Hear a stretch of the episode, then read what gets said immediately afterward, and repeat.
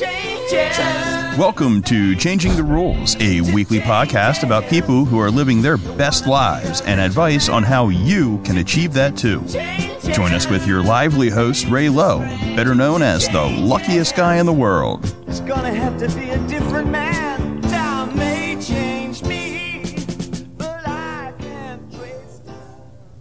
Good morning, everybody. Uh, my name is Ray Lowe. I'm your host for this version of Changing the Rules. And I've got a return guest today. His name is Jim Comey. Uh, we've had Jim on a while ago, but Jim just finished uh, releasing a brand new book. He's a writer, he's an author, uh, he's an interesting guy, and I'm happy to say that he's a friend of mine. And he certainly is one of the most interesting people in the world, and therefore one of the luckiest people in the world. So, with that, Jim, say hi to everybody. Hi, everybody. Hi, Ray. Thanks for having me back. Okay, so uh, you're a writer, and uh, you've had a varied background in children's theater and education and all kinds of crazy things. But we're going to focus today on the writing. Okay. Is that okay? that's and good. You got a you got a new book out, and why don't you tell us what you can about the new book uh, that won't make people go out? We want to make people go out and buy the book. How's that? That sounds Is that a good. good enough? Yep. Okay, so tell us enough so that we want to do that no more. Gotcha. Well, the brand new book, and it just came out two weeks ago, is called The Wicked Claw. And I write under the name James Hugh, H U G H, Comey. And just a quick aside the reason I write under James Hugh Comey, and this is slightly because God has a sense of humor. Years ago, I used to pray, please, God, someday put my name on a bestseller. Well, there is a James Comey that's had two bestsellers out there, but that isn't me. That's, I think, a very distant relative of mine named James Comey, who's James Brian Comey. I'm James Hugh Comey. But forgive that aside for a second. So the book is called The Wicked Claw, and you would find it under James Hugh Comey. And it's a very unusual book, and I have to say it's somewhat distinctive because one of the major characters in it is Pope Francis. Now, I'm not sure how many novels have had Pope Francis as a central character, but he is one of the key characters in The Wicked Claw. So, where the heck did this idea come from? Some time ago, I came across, across a quote, and the quote said, We are the other of the others. And that resonated with me, and I tucked it away inside my head. And around the same time that I came across that quote, in the area of suburban Philadelphia where I lived, a big event was coming. And that was Pope Francis was coming to the United States, going to land in Washington, then go to New York. And then in 2015, he was coming to the city of Philadelphia, where I lived in the suburbs. And this quote was bouncing around in my head We are the other of the others. And here comes Pope Francis to my part of the world. And at the same time, there was a tract of ground in suburban Philadelphia that was owned by the Archdiocese of Philadelphia. And because, unfortunately, uh, the Catholic Church is often land rich and cash poor, the Archbishop of Philadelphia at that time was going to sell this land. Well, the land had been untouched and was pristine land for a long time, hundreds of years, untouched. Well, the township and the various people in the area said, we don't want that to happen. So as I'm watching this play out and the township concerned about this and people thinking this is going to bring more traffic, I'm thinking about we are the other of the others. And then it occurred to me, I wonder if there's something inside that tract of ground that could be important. And I wonder if there are some other of the others some kind of characters that we haven't experienced yet. So I put together in my head seven different fantastical characters who are unhappy about the loss of this land because smack dab in the center of this land is something very, very important and they don't want it to be tampered with. So they're unhappy with the Archdiocese of Philadelphia and the Catholic Church. And lo and behold, who's coming but Pope Francis? So, my intent in the story, as I was beginning to think about it, was is it possible in the largest national security event in the United States history to kidnap the most well known man in the entire world. And that's essentially what the story's about. It's called, the genre is urban fantasy, and it is about these individuals hiding in plain sight who attempt to kidnap Pope Francis. Okay, now, first of all, I have to describe Jim Comey. Jim is a reasonable guy. He's normal in every sense, but obviously his mind is warped, right? I see, very much so. So, so what what fascinates me about this, and I'm I'm sure this is an interesting plot as it develops, but how the heck does somebody come up with something like this? Well, w- what's fascinating about this is once you've got the idea in your head and things start to spin around a little bit, you start to wonder about who these characters are. And as I thought about this land and I thought about this area of Philadelphia, Philadelphia is the city of brotherly love. And fortunately, to write a book these days, we are blessed with the internet, and the internet allows you to do research. So I started backtracking how old was this property that has been sitting here untouched, and who was around 100 years ago, 200 years ago that might be significant? Which brought me back to William Penn and the treaty that he signed with the Lenni Lenape Indians. So I researched that extensively, came forward 100 years, discovered a fellow named John Neumann who ended up becoming St. John Neumann, who's a, a saint and whose uh, place of worship, well, maybe that's the wrong word. His, his body is encased in a glass coffin in the city of Philadelphia. And I visited him frequently to say hello. So all these different pieces are coming together. And history started to be blended in. But I also got fascinated about the Pope. Where's he going? What's he doing? And then who is this guy? What's he all about? So all these personalities and all these people, including the individual who was the chief of the Lenni Lenape Indian started to come to life in my head. And then I started to follow them. Okay, now uh, during our pre interview, you were giving me some insight into the way writers think, and you were telling me that, that there are two different kinds of writers out there. There are indeed. Okay, fill us in. Okay. Generally speaking, and I think that most writers who have been involved in any kind of fiction writing would probably agree with this. There are two essential types of writers when it comes to plot. One group of writers are called the plotters. So that seems pretty obvious. Well, who are the plotters? The plotters are people that have a story that's in their head and they're very organized. And frequently they go, they think to the end of the story. How is this story going to end? And then work their way forward. They probably have charts and graphs. They probably have all kinds of arrows and things drawn over all over the place. But there's another group of writers called the pantsers. And they're called the pantsers because they fly by the seat of their pants. I happen to be a very proud pantser because when I write stories, and this is my third full novel, I also have a, a novella written exactly the same way. I have an opening scene, I have characters that are in my head, and I have no clue beyond the opening scene exactly how it's going to turn out or how it's going to end. However, in the case with Pope Francis, what allowed me to do the structure that was in there is I knew his itinerary. I knew he was coming to DC. I knew he was coming to New York. I knew he was coming to Philadelphia. So I had that structure, but I had these seven fantastical characters in this urban fantasy, and I had no clue how they were going to pull this off. And if you're curious who might be well known pantsers and plotters, some pantsers are Neil Gaiman, Stephen King, who's very proud of being a pantser, Margaret Atwood, Mark Twain, Lee Child, and Dean Koontz, and a plotter, J.K. Rowling, John Grisham, and James Patterson. John Grisham, you would understand because of the nature of the books that he writes. These are very organized, structured plotters. I am not. Okay, so you start with your characters. You got a rough idea of the plot, where it's going. You got a little bit of a storyline. And then you're going to start with the characters, and they kind of take over and dictate what happens. So you just start writing and. Yes.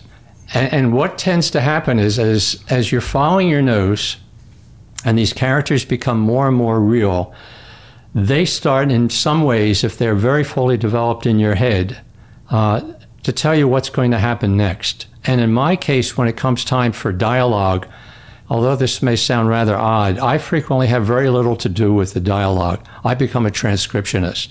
I am simply typing down what it is that they're saying. And as I mentioned to Ray uh, a little before we came on the air, one character that's in this story is a very strong willed female who has a very strong language. This is an adult book.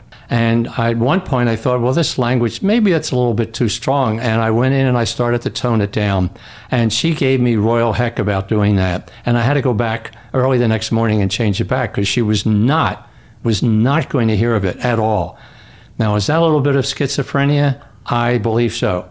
Uh, and I think that most real good fic- fiction writers will tell you that they are probably in a slightly different place when they are writing fiction. So your characters become real. Absolutely real. and and and they're real before they they react and and then uh, once you understand this character this character kind of dominates your book and and The, the characters do. Uh, and if the character is not real in my head and they're not going anywhere, then they're gone. If they're not fully fleshed out and they're stick characters walking around, it's not working. Now, again, um, I'm the kind, well, let me point out one other piece about writing, because we had talked about this a little bit earlier. There are also writers that, as they write, and this comes from Kurt Vonnegut, who I met back in the 80s in a loft at a, a benefit, but that's time for another, we can discuss that in some other podcast. Uh, Kurt Vonnegut said there are two kinds of writers there are bashers and there are swoopers. And he said bashers go from one sentence, uh, they complete one sentence at a time, they get exactly right the way they want it to be, and then they move on. Dean Koontz is one of those, and I'm one of those. And swoopers are people that say, get a whole lot done and then rewrite it. And Ray Bradbury, who was a mentor of mine for a while, wrote back a number of years to me, uh, a number of years ago, and said, throw up every morning, clean up every afternoon.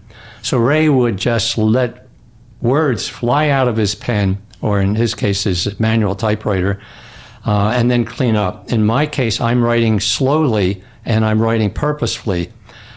And again, the characters are three dimensional, fully fleshed out. Now, I also have to point out, without revealing too much of the Wicked Claw, that the characters are fantastical. So, to give a hint, they are more than human. I won't go much beyond that, other than to say they have. Um, there's a word that is not often used called preternatural, but these are preternatural creatures or characters, and they're they're rather amazing individuals. Okay, I'm I'm fascinated by the way you do this because I can I can just uh, knowing a little bit about you, I can just see these characters running through your head, you know, and all of a sudden uh, dictating where you're going. How long did it take before you really had an idea of where the plot was going to end? I did not know the ending until I was probably 80% through the story. I was not exactly sure how it was going to end. And as odd as that sounds, the structure as I was bringing this story to life was forming itself. Now, I also have to tell you that one of the things that I collect and is very valuable to me are quotations. I have loads and loads of quotations that I that I have found. For example, we are the other of the others. And as I'm writing, I am also looking at a wide range of quotations. Uh, one of the things that I do before I even start writing, although it's been hard since COVID came up, is I used to walk through uh, physical libraries, real true blue libraries with books, and just walk around and look at all the titles that were on the, the shelves. I call that mulching my head. I'm just feeding words into my head. So chances are this, these things have been mulching for a while before they found their way out. So those of us who think we can guess the end of the book early in the game, forget it because even if you think you guess and even if you guess it right, you're wrong because it wasn't there then. Uh, yes. Although I will say that there are stories that I've written that I realize at the very beginning there was foreshadowing that I didn't even know about that showed up at the end. So um, I, I got to tell you that it's a lot of fun uh, in the sense that each day that I sat down to write this, I would say to my wife, I wonder what the heck's going to happen today. And then as it ended that day, I would tell her, You'll never guess this happened, and so and so showed up. And she would smile. Okay, so here's the here's the deal to our listeners over here.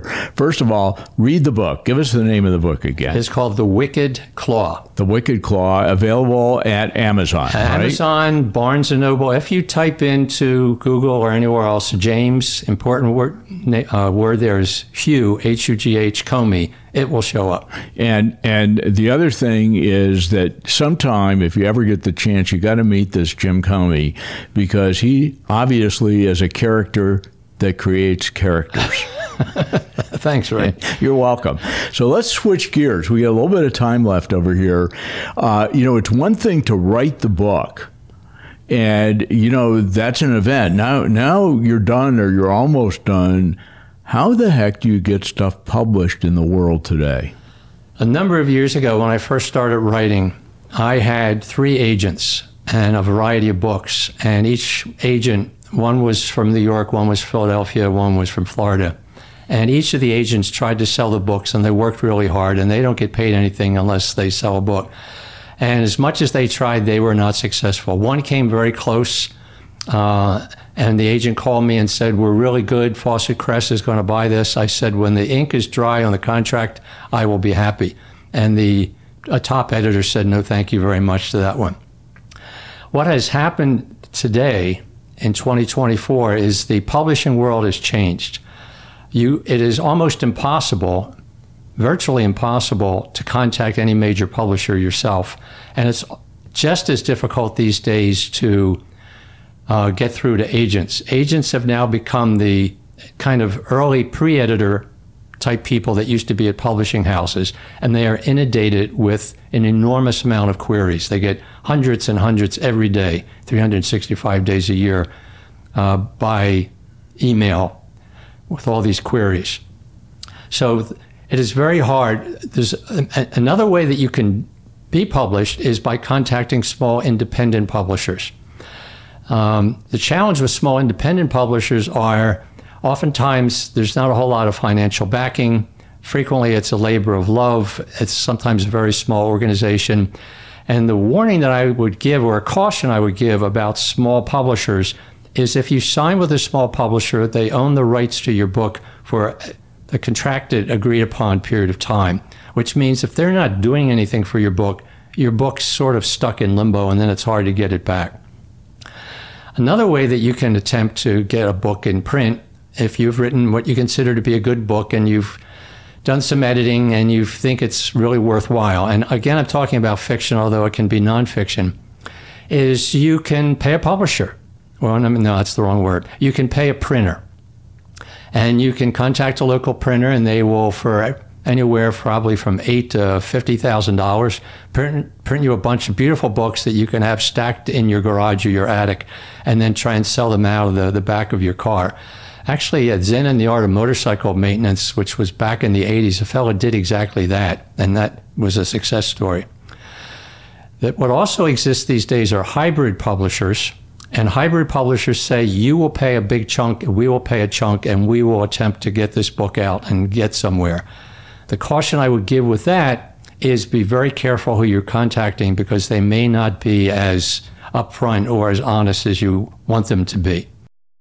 And a final way that you can do this is what I've done for the last three books, and that is you can go through Kindle at Amazon or you can go through a group called Draft2Digital. And these individuals, these organizations allow you to download your manuscript. You're going to need a cover. I use a, a cover from people in Canada, they do great work. And once you download it through there, it is then out there in the world together with a zillion other books that are sent out that way as ebooks. So the challenge then, once you have a book out there, is how to be seen and how to be noticed. One way you can do it is by having nice people like Ray Lowe, who allows me to talk on this podcast. Uh, but but the other way is um, trying word of mouth. A lot of things are being done these days on uh, Instagram and TikTok. I'm not really that familiar with them. I can tell you because I mentioned this to Ray earlier. The hottest ticket out there right now and uh, through ebooks is romance stuff. I'm not a romance writer, nor do I attempt to be. Uh, but romance is really hot right now. Okay. All right. So thanks to Jim Comey for being our guest today. And, and I've learned a lot. You know, first of all, I learned you got to be crazy to write books, kind Pretty- of. pretty much, especially okay. fiction. But but if you have this this mind, I'm not going to say strange mind, but that's kind of what it is in a way that can create characters or create a plot. You got a couple different ways that you can work and you come up with a book that you're happy with and then that's the beginning because then you got to figure out how to get it to market. The, the creative aspect part of writing is, is a joy. The business end of writing uh, is not a joy. Great. So, uh, do you have any comments that you want to make uh, before we wrap up? Just that uh, I appreciate anybody who uh, takes a look at The Wicked Claw. I have two others that are out there. Uh, one's called Uncommon Glory. Uh, this one has gotten a lot of attention, I'm pleased to say. That is magical realism and a coming of age story. And there's one called The Wild World, set 374 years in the future in Pennsylvania. And that's just as crazy as The Wicked Claw. And we'll list all Jim's books in our notes so you can hear it. But the, the best thing to do is James Hugh Comey, C O M E Y, and then that brings them all up when you do the search. Is Yep. that right? Yep. Cool. Yep. Well, thanks for being with us, Jim, and it's a pleasure to know you and be associated with you. And you, uh, you, you keep my mind going. I, I'm, I'm in awe of people have the ability to do this kind of stuff. And uh, congratulations on your new book. Thanks, I Appreciate it. All right, Ellen, who is our engineer today. Ellen, would you sign us off? Changes. Thank you for listening to Changing the Rules. Join us next week for more conversation, our special guest, and to hear more from the luckiest guy in the world. Face the strange changes. It's gonna have to be a different man